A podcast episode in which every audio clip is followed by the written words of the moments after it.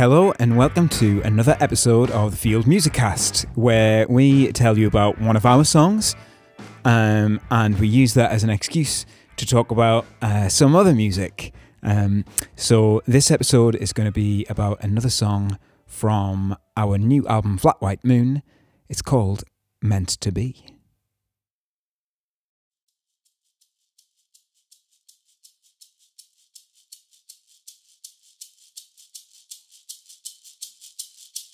oh you.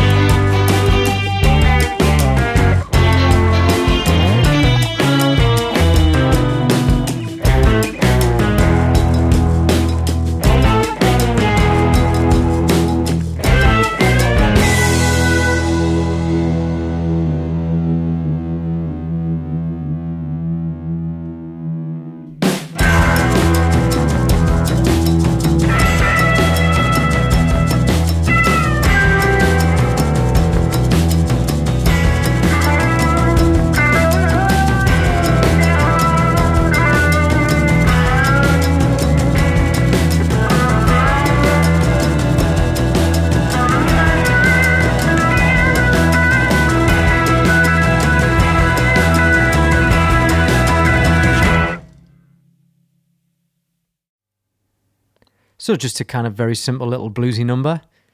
Um, I mean, I don't know whether you remember this, Dave, but the title for this song came about because I don't know when we were trying to think of a name for field music or for the band that me, you, and Andy were doing for the album that we were making at the time.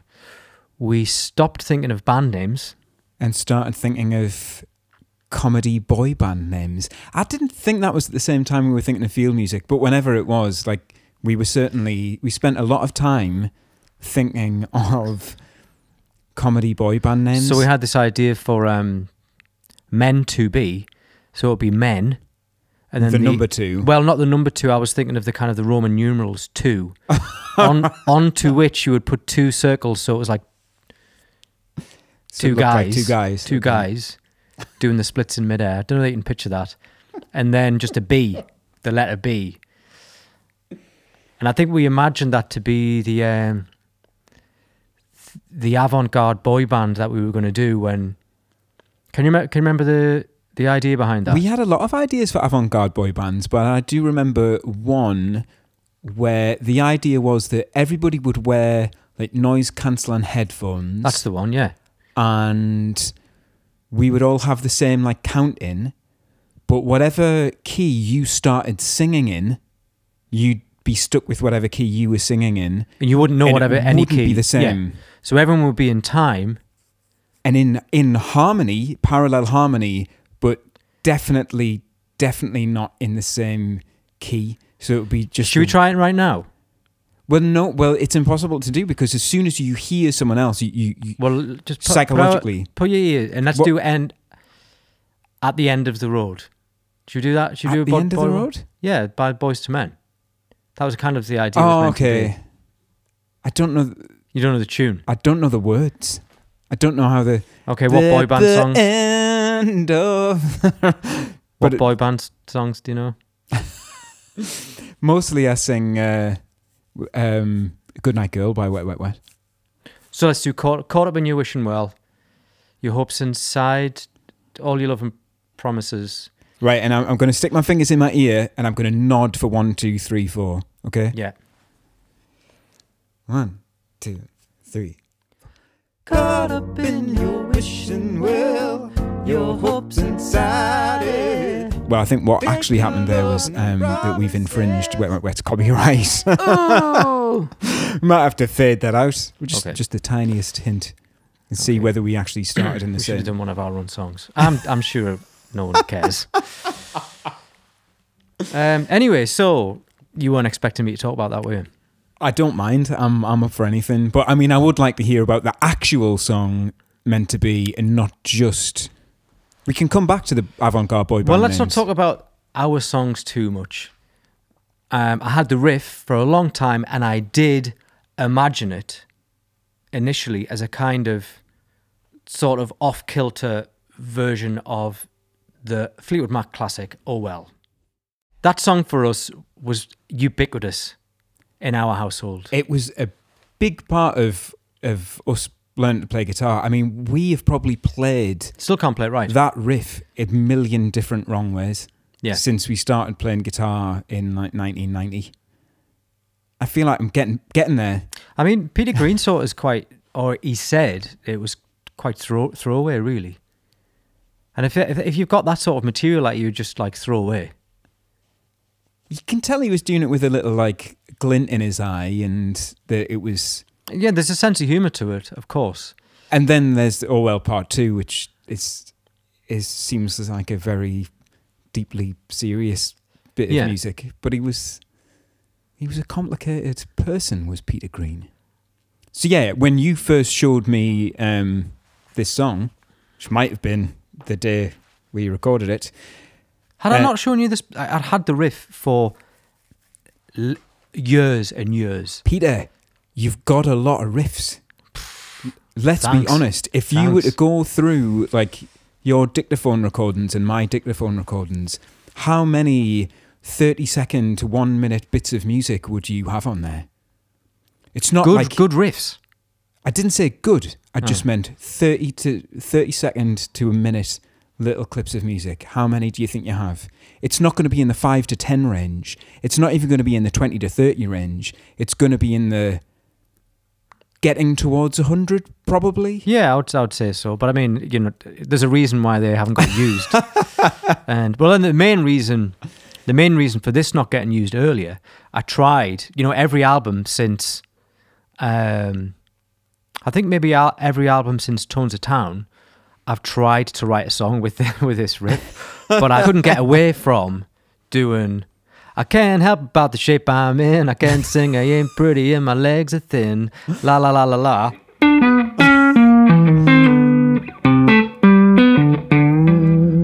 Hey, hey, man, I said the way you move, gonna make you sweat, gonna make you groove. Hey, I tell you what, t- talking about infringing on copyrights, I mean, Yeah, we're not infringing, infringing on Led Zeppelin's copyright in that case, are we? I don't think so. I don't think they knew either. Um, Traditional arranged by Peter and But David I mean, Brewis. yeah, I mean, Black Dog was, Jimmy Page has said it was inspired by Oh Well. So I, I wanted to try and make a song that was like not quite bluesy, but used that sort of structure Call and answer. call and answer sort of and um but i i, I wanted I- again i wanted it to be kind of tongue-in-cheek but you have to kind of you have to find the right you don't want to be like stupid or like patron, patronizing. Sometimes Yeah, like, jokey music can be kind of like, are you in on the joke? but And yeah wanna yeah you didn't that. want i didn't want that and i didn't want it to be too se- like too serious either um so it really took me a while to try and you know i've, I've you know I, I had written lots of other versions of this Right, song. okay, yeah, I mean, and you might be thinking there, like, well, so this is the best you could come up with. No, I, I mean, I, I, I, I love it, and it's and when we started recording this album, there was a sense that maybe more of the record would be like in this style because we we actually have a lot more unused bits of material that we recorded at the beginning of the recording process where they were kind of riffs you know that lent in that kind of like early fleetwood mac Yeah. style or a lot of free um, a lot of things which sounded like i'll be creeping back to front. Um, and it didn't all stay like that although i think that inevitably um, elements of that style you know do proliferate through the whole record. It just so happens that meant to be is one of the ones which like kind of stayed stayed there. But it's not it's not pure brit blues boom either No, but I think that, and I think that is one of the things I like about even the Brit blues boom stuff. It goes for something and then and misses, and then it gets somewhere else. And um, you know, for instance, something like "Politician" by Cream. So that has a like, a, I mean, it it kind of is a blues it is. not- It's a, it's a it's a twelve bar blues, but it is it's very very odd. It's very odd. It's got its own particular kind of groove, and it's got that. Um, it's major. It's or it's not major. It's, minor. pretty chromatic It's it's. But I think that's one of the things that Jack Bruce had said about using the blues as a kind of as a as a jumping off point for things. It's that it's really really flexible. And there's loads of things you can do with that um, in between minor major tonality, um, which is where which is where it comes from because like the you know the, the kind of the readily available blues music which is kind of true to its deepest roots are probably things like John Lee Hooker. And um you know John Lee Hooker you might call them 12 bar blues. Quite often there's not 12 bar there might be 13 or 14 or 11 or something else. Um and his early recordings, especially the, the modern stuff, it's just him stamping and electric guitar and singing.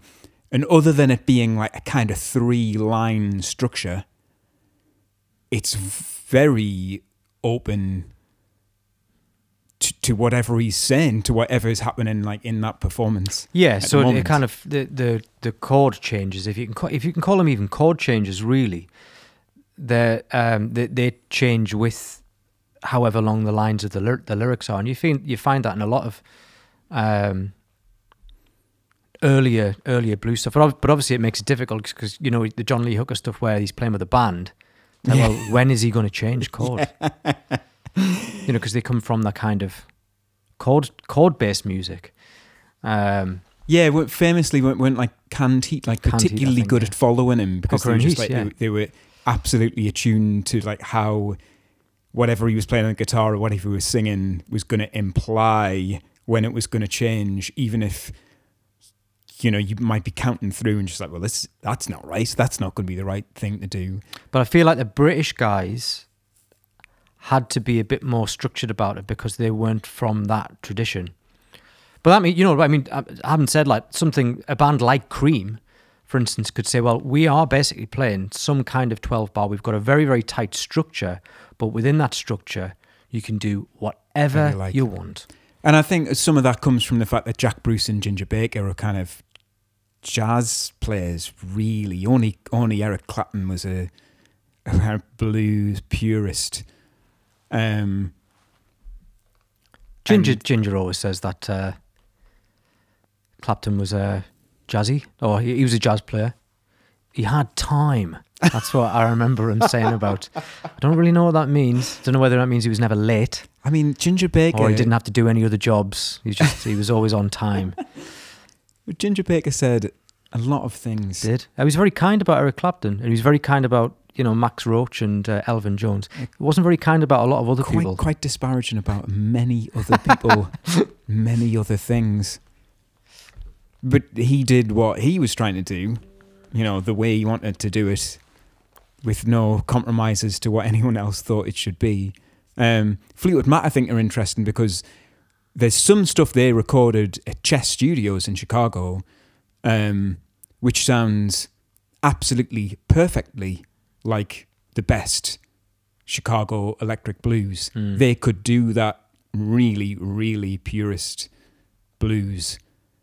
But then, as Peter Green developed as a songwriter, it goes all over the place with things like Green Manalishi, Man of the World, and Oh Well. And I mean, again- even, even Albatross is like a kind of Oh, it's quite a strange. It's a it's a strange move to make yeah. for it's a all, purist it's, it's like blues a, band, it's like almost harken back to well, it's a guitar instrumental, isn't it? It's like like like, like the shadows. like the Shadows, yeah. Um, And um, f- a very. I mean, it's it. It feels like a very like cliched record now because it's been so much part of popular culture for so long. But actually, as far as a guitar band making something atmospheric, bordering on like ambient, it's about the sound and the texture of it rather than about tunes. Um, it's pretty pretty. And it was a smash hit. It's a smash. Hit. It was a smash. number one hit a couple of times. Yeah. there's there's a tradition of weird blues, Yeah, and people think that it kind of it it it starts at the '60s. No, I'm, I'm not saying pe- pe- you all think it starts at the '60s. You know, I know that, but there is this there's an idea where where someone like, for instance, Captain Beefheart takes the blues and does something really really weird with it, and and con- and continue to do so um, right up until like the end the end of his career. So you end up with something like uh, Hothead on um, Doc at the Radar Station. So that to me, again, a kind of the tonality of it, the feel of it is is is blues for me. yeah, It, it's blues, but it's odd. It's like almost bitonal. You know the the sort of rhythm guitars in one key, and then this lead guitar comes up and it plays a melody, and it's it's in a it's almost in a different key, or it it starts to move towards a different key. But I think there are um, there's a there's a longer tradition of that really. Indeed, I mean, I think that um, it's difficult to get a to get a handle on because the nature of recorded music is different when you get like back to the recorded roots of blues. Things were recorded in a local area, and most of the stuff that lived on were kind of hits to some degree, like jukebox hits. Um, but there's a lot of strangeness when you get to the roots of recorded blues, whether that's like Mississippi John Hurt or or those early John Lee Hooker records, um, someone like Son House, where it feels like really declamatory all the time. Um, And do you think that like the Son House stuff being sort of declamatory, do you think that's because his roots were in, um, I don't know, like gospel or something or church I don't. I, singing? I, or- you know what? I don't know, but I but I think if you were a working blues music, musician, then if you made your living or some part of your living by being a musician, you would be traveling around from town to town. You might play inside somewhere, but you might also be making your living from basically singing on a street corner for for, Nice. for people to give you change. Um, and it's something I like. I've found interesting reading about um, because of uh, Ha- Harry Smith's an- anthology of American folk music. Mm. Um, like, you know, there are kind of uh, church-based singers on that, but there's also just a lot of people who travelled around their their local area and had a kind of like local fame, but not many of them recorded a lot. Um, and that's how you you know you build up the kind of like mythology around someone like Robert Johnson, who he was kind of renowned in a small area, um, and by chance, in a way, recorded you know these like thirty tracks Yeah. In- it was just a- like two sessions or something. in a it? hotel room. Yeah, yeah, and like you know that's the basis of so much of what became like the British blues boom. Um, but one of the singers who made kind of like the strangest blues, which maybe I think think we might have first heard of through Beck actually, because I think I think Beck talked about him a lot. Was um, was Skip James.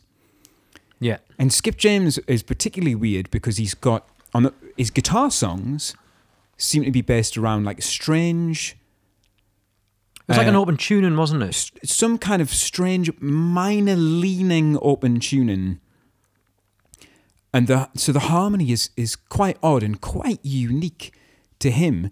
And on the other hand, he also played piano blues, where the harmony is more normal, but his it's like he could only play the piano following exactly what he was singing. So the rhythm of those really leaps around. And I think they're probably like I think his piano songs are maybe like less renowned because it doesn't fit with our, our idea of like Of what what blues the is. dark blues. Right, you know, yeah, This, yeah, this like yeah. you know, devil at the crossroads kind of blues is. Um, but I think both sides of that are totally fascinating. He's someone else who, at the time, I think we're talking like very early thirties, like thirty-one, um, Yeah.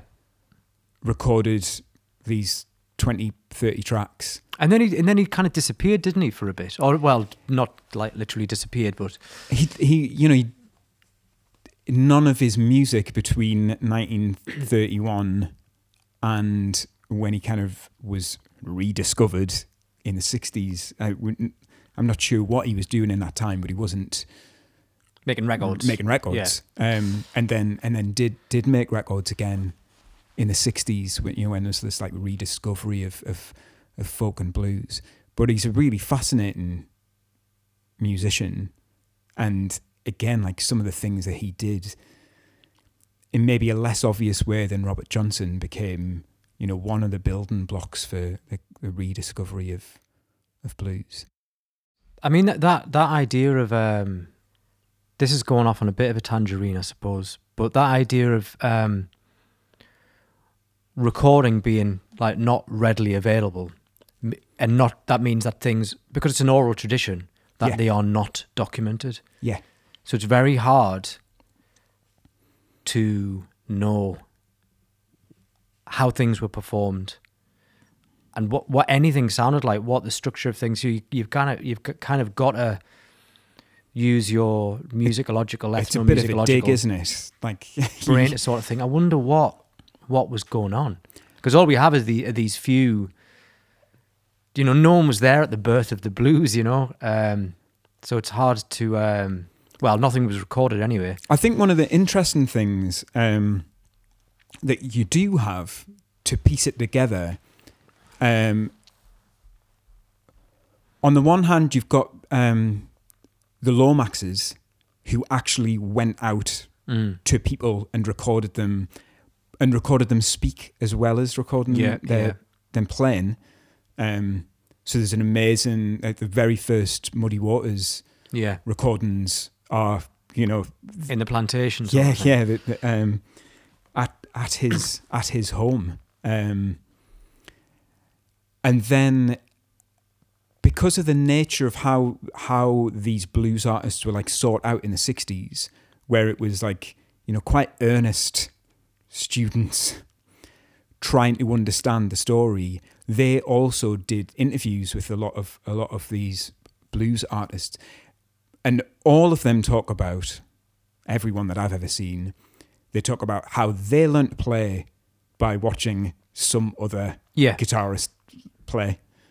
Um, so, like you know, Muddy Waters will talk about learning how to play slide guitar by watching Son House or whoever it was. yeah. And, and and for us, obviously, that was that's completely different. we, learned we to play by records. Really, we we learned to play by records, or you know, we we had a guitar teacher for a bit, and then and we had guitar magazines as well.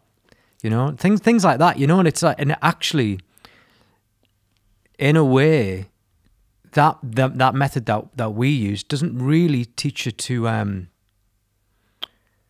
it, it's a different set of senses in a way you know it doesn't really teach you to use your ears so so much i mean re- records possibly less so but it's not like we were sat in front of jimmy page um at, at some like kind of dance somewhere like figuring out how he's doing his hammer-ons You can you can see how it leads to these very very individual voices. If your like musical education is seeing and hearing someone play right in front of you, and then they go away. You don't get to like sit with them for the next six months hmm. while they teach you every part of their process, every technique. because You they're not see it a bit. teachers they're Yeah. not teachers You see it a bit and you take what you can from it, but of course it's going to be, you know, a, a big translative leap from what they've done to what you can do with whatever instrument you have to hand. So the I don't know, it makes me want to go and listen to loads of old blues and, and see the massive differences between these people, some of whom, yeah, maybe came through the church. I mean, I, th- I think the guitar playing sort of side of it's interesting because I think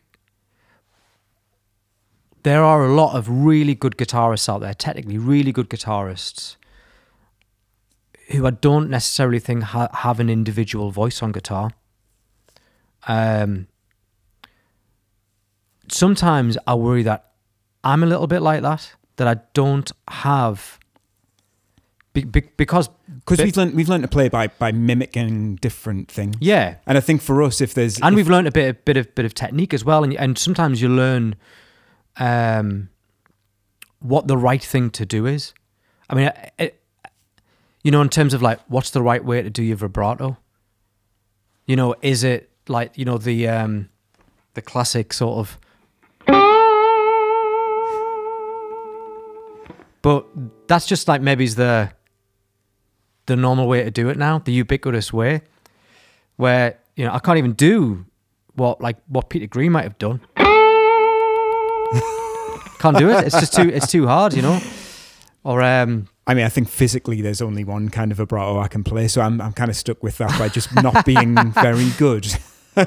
I I think I think if um if we've developed a unique style, and I think it's probably the case for anyone in the in the era of like available recorded music, it's the combination of the things that you put together. yeah, um, if you are too focused on like, oh, this is my guitar player, this is the guy who I sound like, then yeah, maybe you will just end up as like, but I sometimes think that maybe one of the problems is is not even people actually listening to what people what people do and saying I'm going to have a bit of that and a bit of that. It's just like they apply get proper taught, technique to. they they they go to a college and get taught by a a proper guitarist who's a, like a superb technician who can play all of that stuff, but there ends up being like a kind of a standard standard way of doing it. Um, I might be completely wrong now because I'm sure there are plenty of guitarists out there who have really individual voices, but I also know for a fact that there are guitarists out there who are great technically and don't necessarily have that individual voice. I mean, everyone can't have an individual voice in guitar otherwise. Oh, can they? I don't know. Don't know. I've said that now, and I've, I'm I'm not quite sure. I don't know. I mean, I, I think maybe it, this is um, in the nature of how we learn to play. Is that you like your guitar playing style? You know, we have guitar solos in our songs, and actually, when not we to put you off, ladies and gentlemen. They're usually very, very short. Don't worry about it. but when we started playing our own music and, and and really started to find like you know what is the thing we do, actually guitar solos were like mm, no, you don't. I don't do guitar solos. That's it's too kind of it's too rock. It's Yeah. too cliched. And it was only like as we developed and you know what is really us and actually deep inside. well, it's, it's it's definitely part part of us. Really, it's definitely part of. Um, and you know, it's up to us whether we choose to ig- ignore our our formative influences and say, "Do you know what? No, we are not rock anymore. But I mean, if that's the case, you may as well just put your guitar away. Don't don't say that. Don't don't. I'm saying your guitar. I mean, you, got a fair few. I have to have Um, a very big cupboard to put them all away. but uh, it's just it's just it's too much too much fun, and there are too many possibilities with the guitar, especially when you're out of tune. um, which you know, I mean, tuning is is is good. Is good. It's useful, but it's it's not everything. It's overrated. Well, maybe maybe then, if if we're talking about finding the gaps in the harmonic spectrum, we should talk about um, someone else who played a lot of blues, but whose melodic sensibility is very strange and has been a huge influence on us. And that Oh, I'm talking about Thelonious Sphere Monk. So our our journey, our personal musical journey with Thelonious far Monk out, man. began. Um, we were on holiday with our parents and with Barry Hyde of the Futureheads in Barcelona, and we walked past a bookshop, uh, like the Works kind of bookshop, and there was a table at the front with cheap jazz CDs. It was like four for ten euros or something. Yeah, I was like, okay, like, we'll get four. and there was a. I remember there was We got a Dizzy Gillespie one. there's a Charlie Mingus one. We got a Charlie Charles Mingus one. one. Um, but the the Thelonious Monk one, this this like really cheap, what looked like a very very cheap compilation CD, was most of the tracks from Monk's music, as Mm. we discovered much later, and I absolutely loved it. Thought it was really weird. It is kind of weird. Um, I mean, it's kind of full of full of catchy tunes, very catchy tunes, very logical, but also I wouldn't say hummable, but um, memorable. It's like you hear the tune, and you think, "Well, did that did that really happen? Did that really go to go there?" It, I mean, they go outside the rules of what you think of as being a hummable tune, and then you find yourself singing them, and then you try and work them out, and you're like, you really used those notes next to each other. Because if you know like a little bit of music theory, you think, okay, well, I play in this key, and that's where my tune is.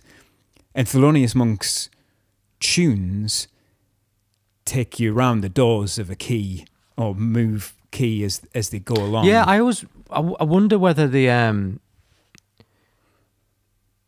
whe- whether he had the kind of the chords mapped out first and then had the tunes with with the chords or whether it's all all together because he must have for instance told his musicians what the chords what the were changes were. Yeah. otherwise they might have been flailing around thinking well what note am I allowed There are to quite a few Thelonious Monk records where you can hear the musicians. Yeah, yeah, kind of flailing a around. and that's that's that and that that's fine you know i mean and- that that particular that particular track um that we're i think we're thinking about well you needn't Yes. no that that's a very early um session for him wasn't it it was in the late 40s i think a little a little little bit out of tune slightly honky tonk and you know you can hear him kind of trying to sort of bend notes on the on the piano you know you really like push down a a, a note and it's um unless it's unless it's just out of tune um and quite often deliberately hits two notes right next to each Yeah. other to to make it jarring. It's just a f- totally fascinating musical brain. I mean, when you talk about the changes, like the, the- you d- did lots of things that were blues, and um, back in the days when we used to read books about jazz all the time, you'd find them saying, "Oh yeah, but that song has just got I got rhythm changes," and I think with the bebop musicians, as that as bebop was developing in in the 1940s around these like small bands i think they relied quite heavily on a f- small number of standard chord changes that you got in a song. And i think monk does that as well but then pushes it that little bit further at times. So yeah like loads of them are based around i got rhythm by gershwin. Yeah. Um and he did like nice work if he can get it and things like that which Yeah, is which course, is another which is another standard. But it's it's his own compositions really where it's um he, he had an an idea and it was kind of his idea and his his alone. Really, you can hear some of the influences from, you know, maybe uh, like the likes of Duke Ellington, perhaps. And you can hear how what he did fed into you know most if not all of the jazz that happened afterwards. But nobody did it like him. And you know you have like miles davis like basically complaining about him like "Oh, i had to you know i had to play with monk and he just like he doesn't support you.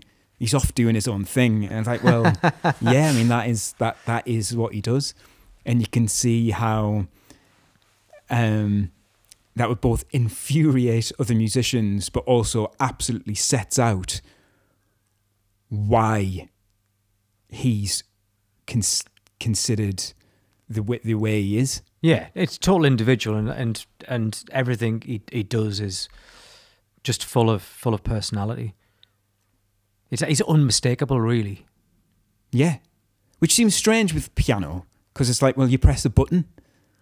And that's, I know, I know. But this, Pianists out there, it's one of the more extreme examples of how someone has a style on the on the piano. yeah. Um, yeah, sorry, sorry to disparage pianists. It's just me. It's just a bunch of buttons. It's just buttons. you just press it, just press it down. It's just a button. it just goes to show like what a Herbie terrible- Hancock, did you hear that? You're a button pusher. That's all you are. I'd just like to, to state on the record here that I think Herbie Hancock is one of the greatest living musicians. we should get back to meant to be. So, well, just blues. well, actually, you you got those CDs Yes, in Barcelona, In Barcelona, and it's a city which I love. it's and it's a fantastic city. um, I went to visit um, friends there Before the dark times, bef- bef- while you still could go and visit things. And I went with, with my dad to visit our friends Rafael and Ainoa. And uh, we went to a town not too far from Barcelona. I can't rem- remember the name of the town. Sorry. And there was a kind of sort of street fe- festival on. It was it was Dece- it was December. Still warm enough to have But a it was- street festival. Yeah, there was still a, a street festival in December, if you can imagine such a thing. not not in Sunderland, no. and uh, there was this sort of um, left wing social club, and it was and it was it was tiny as well. It was like a tiny place, and they were they were serving food, and serving drinks, and they had just this kind of uh, boombox outside. I think I think it was a CD, or it might have even been a, a compilation cassette, a mixtape, and everyone was sitting outside and drinking. And then this song came on, right, which I'd never heard before.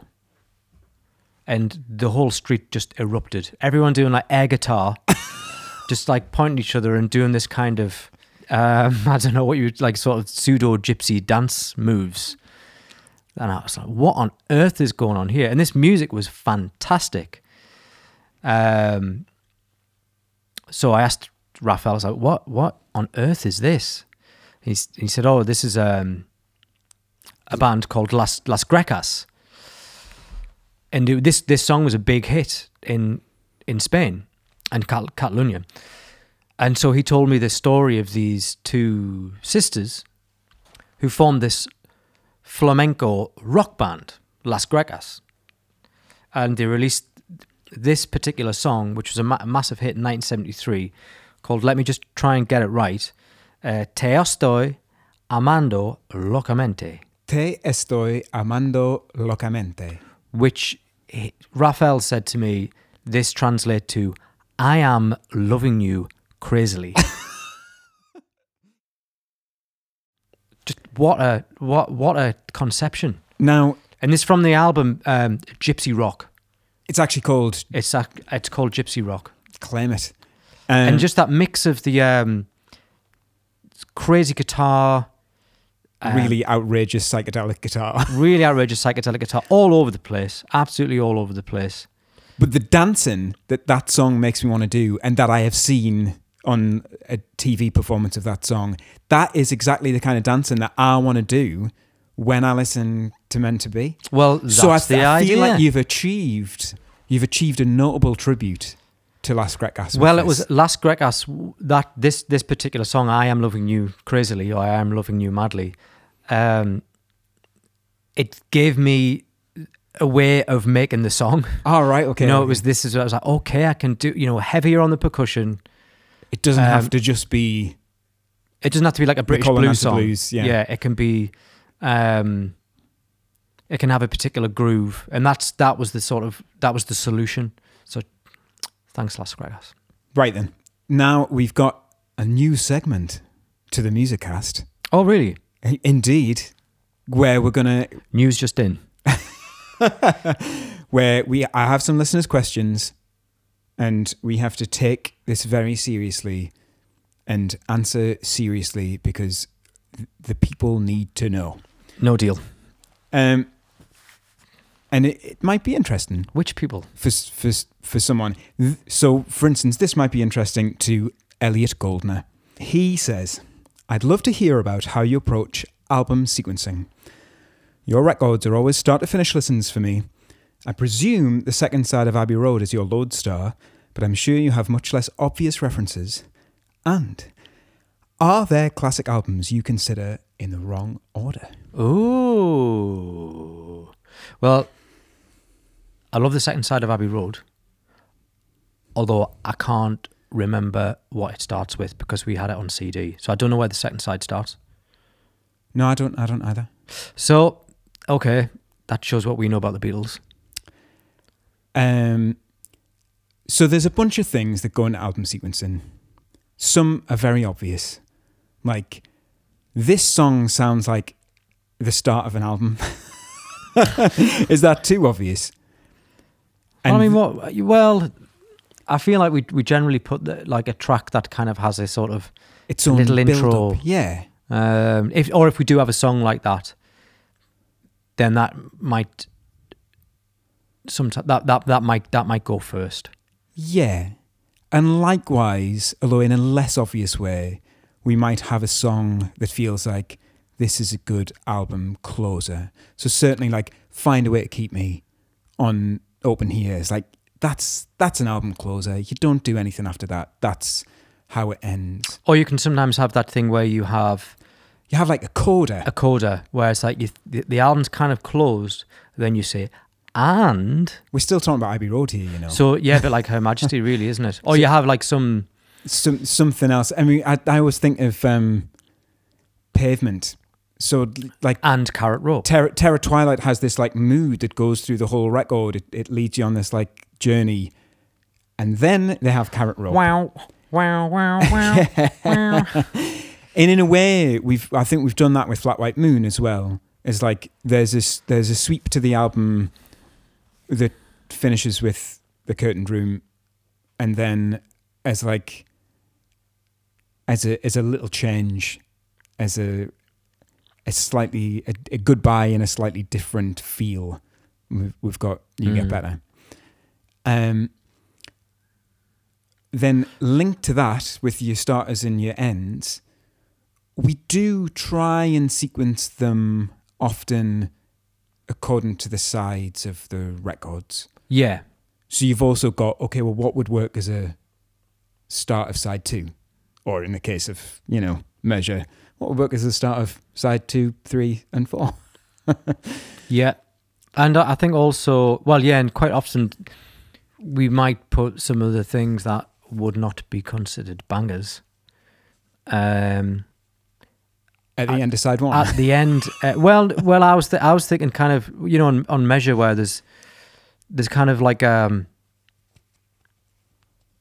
like a, a, a heap of attempted attempted sort of snippets, um, which I really like, but they are you know they are they are snippets in a kind of in a in a fully formed way, but it's like this is they aren't proper songs. Um, so you wouldn't put them. You, you want you want a record to draw you into it. So you have you have to use the beginning of the first side of a record to go. Come on, come and join our sound world. yes. And and occasionally, you know, we'll have songs that are written to fit together. So at Yeah. the beginning of Plumb, like start the day right, and sorry again, mate.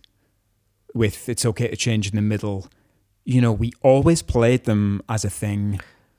we Yeah, and it was very diff- them Yeah, and it was as- very difficult to take them apart. And ima- you know, it's when we played them live, we couldn't really take them apart. Really, yeah a lot Um, of, a lot of plumb is like that because Yeah. because we we did it in that kind of flowing way, and occasionally. Maybe le- less so with the field music records and more so with the solo records. It's like, well, there's a thematic, chronological order. These songs kind of have to go in. I think there's also for a field music record. Let's not have a full side of you singing lead vocals and then have a full side of me singing lead vocals. I think uh, to va- vary the To vary the the, vary the and at the other thing is and- varying the keys and the dynamics and the and the mood. Um, but I don't know whether there's I don't know whether we have any set rules for that. No, we, we'll we'll try things and see what what works. But you know, for a band where there are two lead singers, it would be strange to have like, okay, there's five of your songs in a row, and then I, I you know, the nature of field music is that it's the the push and pull between what the two of us do. Yeah, yeah. So you want to represent that in a, in a record in a way that makes sense for a listener. There's also the issue of tempo. Oh yeah. And this is where you're really getting into the nitty gritty. If you do a song which is like quite upbeat, but not too fast, and then follow it with a song which is also quite upbeat, but a tiny bit slower, that second song will feel like it is dragging. I think we get. I think we get. I think you're right. I think we do get a little bit paranoid about that, and it's not a bad. It's not. It's not it's a bad just thing to something to, consider. be conscious of. yeah, it's not a bad thing to consider, but I sometimes think we get really. We become tempo babies. We we are. I mean, I am a tempo baby. I think with making a new world, because the structure of that was set according to which decade each song was set in. there were a couple of things where it's like, okay, now we've we've got one of these changes we would usually try and avoid, where the tempo goes down a little bit. What do we do to make sure that second song in, in the, the sequence What did we do? you make a, a big deal of the tempo change. So from uh, Only in a Man's World goes into Money is a Memory. And Money in Memory is actually, Money is a Memory is actually quite s- slow in a But way, but an upbeat sort of. but an upbeat thing. kind of song. Um, so, you know, we had a very obvious slowing down of the Mhm. clickety clack percussion and a one, two, three, four. Oh yeah, of course, yeah, yeah. And then let Money's a Memory build up again to avoid that. But yeah, if you have a a quickish song and go to a very slow song, that that is always kind of fine. The thing to be conscious of is a a quickish song to a slightly slower song. Is that that's always the kind of that's the moment where you wonder whether it's whether it's going to work or not. Um, any any anything else that goes into album sequencing?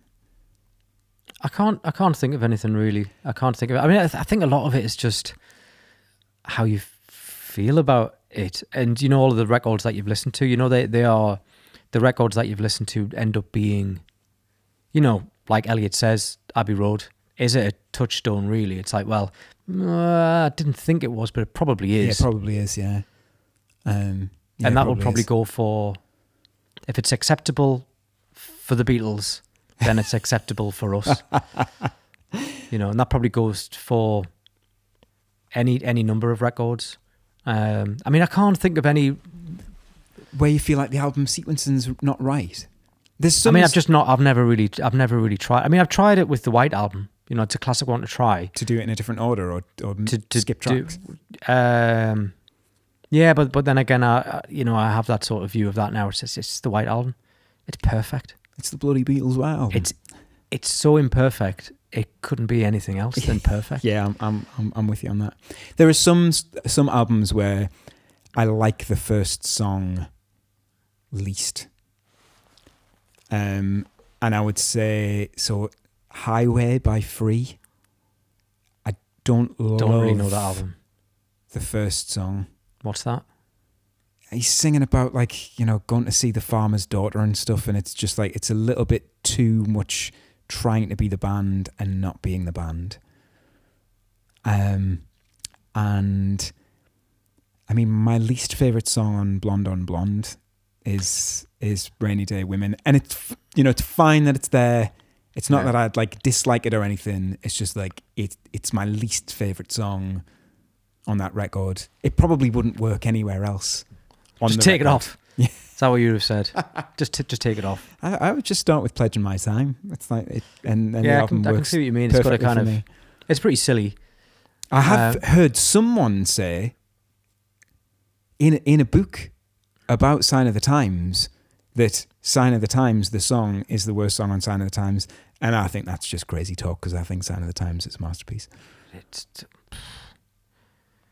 Yeah, I mean, You can complain about whether the lyrics make sense, but I, so you're I- saying "Sign of the Times" the song is worse than Housequake? Dude, Bush already. Damn. actually, no, you might be right. Housequake's amazing. Right, so we'll have another another listener's question from Simon Sheffield. He says, "Find a way to keep me reminds me of Quadrophenia, but the Who might have gone on a bit longer, arguably with more showing off, as would a lot of prog bands. Hmm. As our foremost prog funk combo, I wonder who you like prog wise, and do you sometimes have to stop yourselves?" Um, I don't really know Quadrophenia. I, I don't think I, I don't think I know that record, so we can't deal with the quadrophenia element of it. But I mean, the Who were good at showing off. It was like they were all playing lead solos at the same time. Yeah, um, which I like. And I don't really see Pete Townshend as like a lead lead guitarist. He's like a rhythm energy. He's like a lead and everything sort of guitarist. You know, he's like it's all at the same time. yeah. And I don't think I've ever heard Keith Moon play a hi hat. It's just it just seems to be toms and cymbals to me. His career was one long drum solo.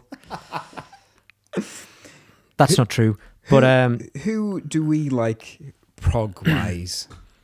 Um, I mean, I, I think I think the reason why we're not a prog band is because we're not good enough musicians, and I don't think we. I think we take being quite good musicians in terms of like playing on our instruments very like quite quite seriously. But I always feel that we try and play things that are slightly beyond us. yeah, I mean, I, I, that's what I like. I, I don't sit around practice loads and loads and loads on the drums or on the guitar. I mean, maybe maybe I should. Have you got um, time though? I don't have time. Um, Make time to probably practice. probably not. There's some things that I would like to be able to play. I'm, but I'm, I- you know, I used to practice a lot when I was a kid on the guitar, like a lot, and I definitely don't have that time anymore. Um, I mean, that that's going off the question a bit, but anyway, that's why I probably wouldn't Our in- consider. us I mean, I don't even know what a prog. I don't know what a our prog band is. instrumental prowess is our pro- prowess as instrumentalists is not what our music is about. No, Our No, no, style no. as instrumentalists is is. would you say I was quite stylish on the on the? Uh, I didn't mean it in that way. oh, damn. um, but yeah, like virtuosity is like is not. But I do, I do, I do. I'm not. I'm not opposed to virtuosity at all. And there are certain certain prog bands that people would consider like prog, without a doubt. Although someone once said King Crimson aren't prog. They are. They are art rock. They're not prog. I think I think there's some hair splitting there, but I mean that that's, Well, that's this the is- nature. this is what you know, all that's, that's- about. That's, This what what happens it's with all about. genres, isn't it? But I I really like King Crimson. Yeah, I mean, I don't know loads of King Crimson records, but the ones I have, which is uh, Larks' Tongues in Aspic, and Discipline. I mean, I I, I really like those. I, I mean, feel it's like- naughty records. It's it's it's just ideas, Yeah, and I feel like Robert Fripp was a bit like that kind of Miles Davis sort of band leader, where it's like, I have these ideas, you have to just be able to come into this band and just do them, otherwise you're not ready to be in the band. yeah. If I have to tell you what to play, Then, then I'm not going to call you for the next album. yeah, which is why someone where like Bill Bruford was with him obviously for a long, long time, you know, and obviously later on Tony Levin was there for a long, long time. It's because I don't really think you necessarily need to tell them what to do. Mm. It was just like, this is what I've got. What you have, what you bring to it has to be right. I don't think there was a lot of, you must learn this thing. We all need to learn this way of way of playing. I don't think so, but I, I don't know. But I think there are prog bands that are a bit like that. Um, you know, like kind of that middle period of Yes, which I don't really know very well, but the the bits that I've heard, it's like it's it's too much for me. Mm. It's like too florid compositionally and technically uh, virtuosic. And I'm sure there's loads of ideas in there as well, but it's just I, I almost can't hear the ideas for the for the playing. Yeah, Um, man, that makes sense to me. Um, I mean, there is one prog record which we had for a very long time, and I and I do really love it and consider it kind of influential in a way, which is "The Lamb Lies Down on Broadway" by Genesis. It's not like I know a lot of Genesis. I've, I've I still haven't really got into the albums before that with Peter Gabriel, and then in the Phil Collins era, I mean, I kind of like know and kind of love the hits. Yeah, Um, but the Lamb Lies Down on Broadway seems to me that that interesting mix of we're going for something, and it's a little bit out of our reach, and there is a kind of like a bit of self-deprecating humor about it. I think that's one of the things. I think Peter Gabriel has just such a great sense of humor.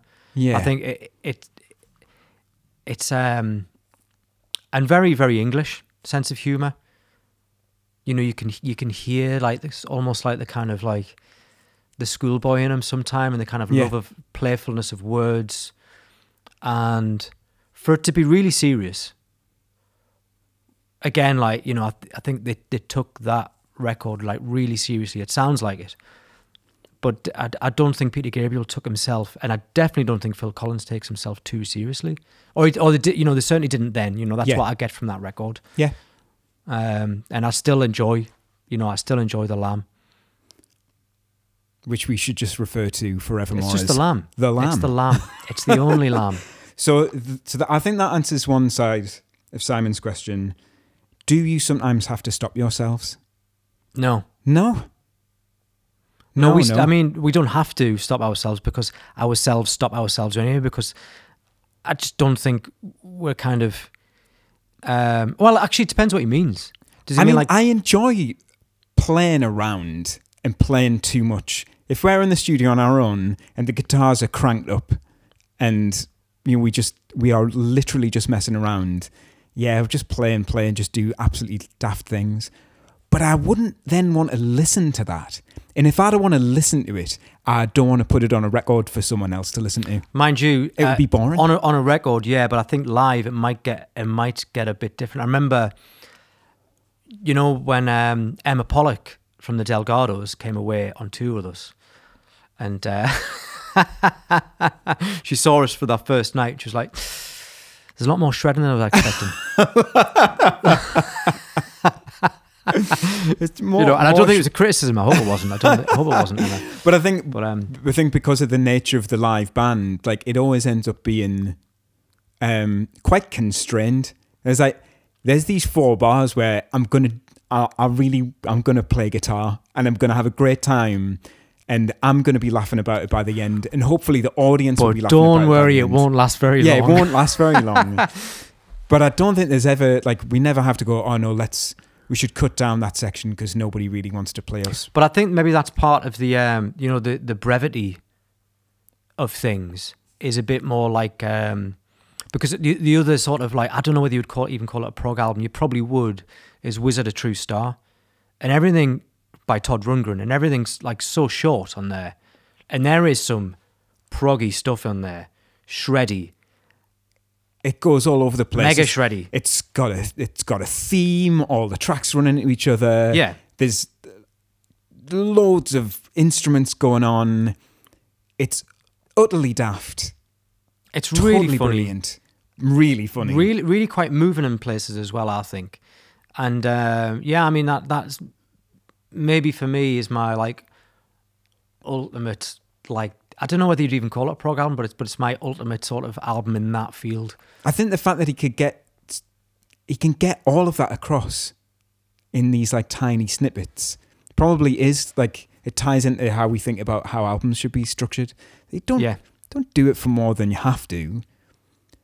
If if you want to make something to dance to, too short is probably bad because it doesn't give people time to dance. But if you're just like I've got this musical idea, I need to show you. You might not need to show someone twice. you might just Yeah. like there you go, especially on a record. Like you can go back to a record and dive into it again and again and again, and you don't need to understand it all on the first listen. It, it maybe records are boring if you understand it all yeah on the first listen.